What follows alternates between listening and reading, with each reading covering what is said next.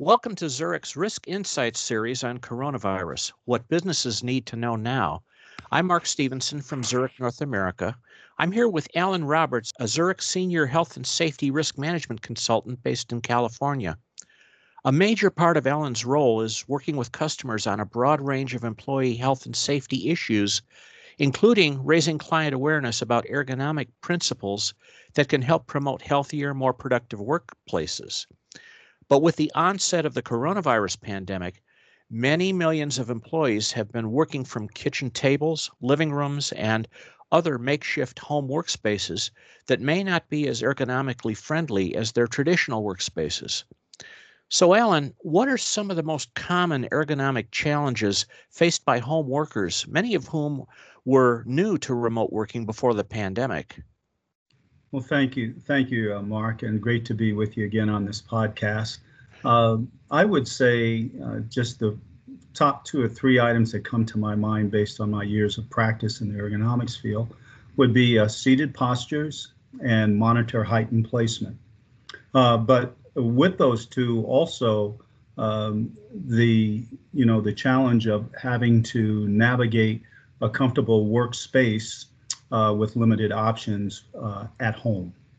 Another challenge, uh, well within their control, however, is working too many hours without taking uh, the necessary breaks. And so those those would be the top two or three that come to my mind, Mark. Yeah. Well, what are some of the most frequent and specific sources of physical strain in a remote work environment?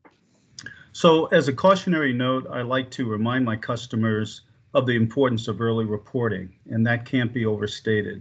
Um, based on my experience uh, in this field, this is a recurring theme that I am constantly coaching uh, my customers, employees about, and that is the importance of, of, of reporting uh, any soreness uh, early in the process. Uh, failure, failure to address this reporting element, uh, which I would say would Uh, typically involve tightness, soreness about the different parts of the body, uh, that can lead to what's called persistent pain. So we move from transitory pain to persistent pain, and that's usually when we're looking at the potential anyway for a disability and claims.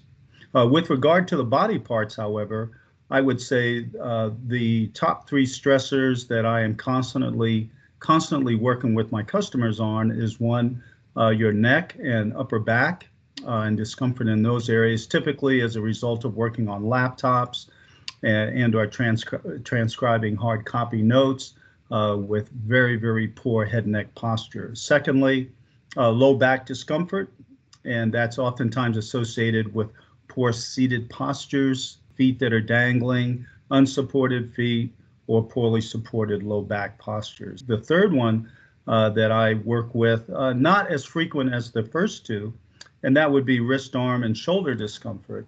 And that, again, is tied uh, oftentimes to undersized keyboards and or uh, heavy, heavy uh, mouse use uh, because of uh, mouse-intensive platforms such as spreadsheets, that kind of thing. Well, can these, uh, can these stresses that you've just outlined for us actually result in, in actual injuries over time? So that's a great question, Mark, and the answer is yes. Um, injuries of this kind, uh, sometimes referred to as soft tissue injuries in the medical profession, uh, are termed overuse uh, muscle tendon groups, uh, which lead to uh, work-related musculoskeletal disorders, or W R M S Ds.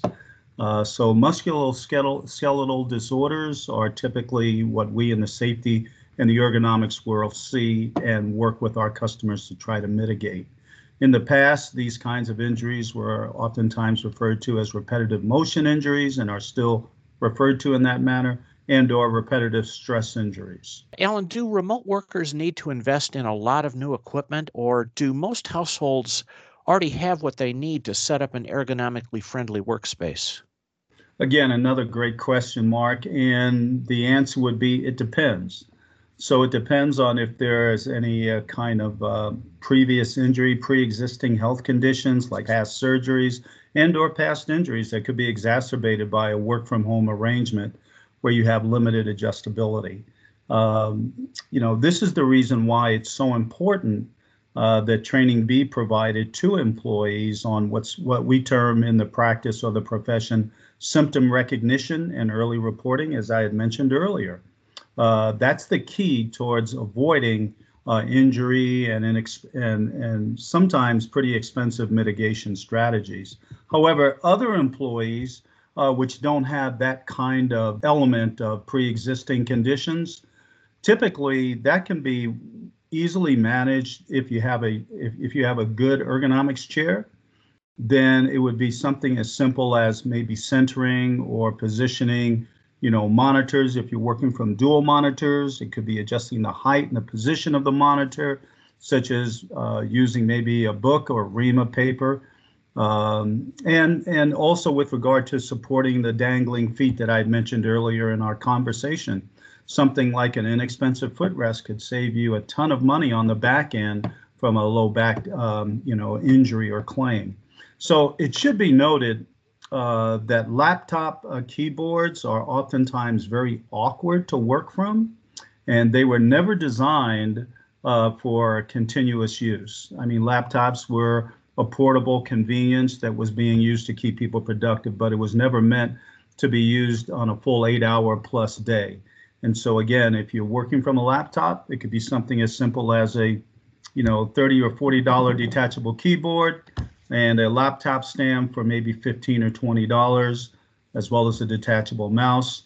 And uh, you're off to the races in terms of having a very comfortable and, and productive uh, workstation. Well, uh, you know, Alan, you, you mentioned the importance of, uh, of breaks uh, earlier and setting boundaries in a typical workday at home. Could you talk about that a little more? Sure. So it's it's important uh, to take breaks uh, on on a on a regular basis. And again, uh, the purpose of the breaks, they're very short. Uh, the literature suggests, as well as OSHA recommendations, uh, that the breaks should be five minutes for every fifty minutes worked, or two to three minutes at the bottom of every half hour, or at the top of the half hour. And so what this does, Mark, is it facilitates very necessary blood flow and circulation, particularly to those stressed and oxygen depleted muscle groups in the hand, wrist, forearms, shoulders, upper back, neck, back, legs, that kind of thing. So, um, and if you have a sit-stand workstation, uh, alternate uh, positions are also encouraged so that we're not standing for uh, protracted times of the day, long periods of the day. And so it's a good combination, again, to facilitate uh, good circulation Uh, to those uh, depleted muscle groups. Well, I thank you for your time, Alan, and for sharing some great insights for businesses in dealing with the coronavirus pandemic. And we want to thank our listeners as well. Everybody stay safe and stay healthy. And for more information focused on coronavirus, the path forward, go to zurich N A dot com forward slash COVID nineteen. Thanks for listening. The information in this audio recording was compiled from sources believed to be reliable for general information purposes and is intended for Zurich clients and business partners. The information contained here may be useful to you or your enterprise when developing your own policies and procedures. The policies and procedures applicable to your enterprise should take into account the specific circumstances of your business and business environment, which is beyond the capacity of this podcast. Any and all information provided is not intended to constitute advice of any nature and is specifically not legal advice, and accordingly, you should consult with your own legal counsel. We do not guarantee the accuracy of this information presented or any results, and further assume no liability in connection with this recording and the information provided therein. Moreover, Zurich reminds you that the information provided cannot be assumed to contain every acceptable safety and compliance procedure, or that additional procedures might not be appropriate under the circumstances. The subject matter of this recording is not tied to any specific insurance product, nor will adopting these policies and procedures ensure coverage under any insurance policy. We encourage listeners to seek additional information from credible sources. Thank you.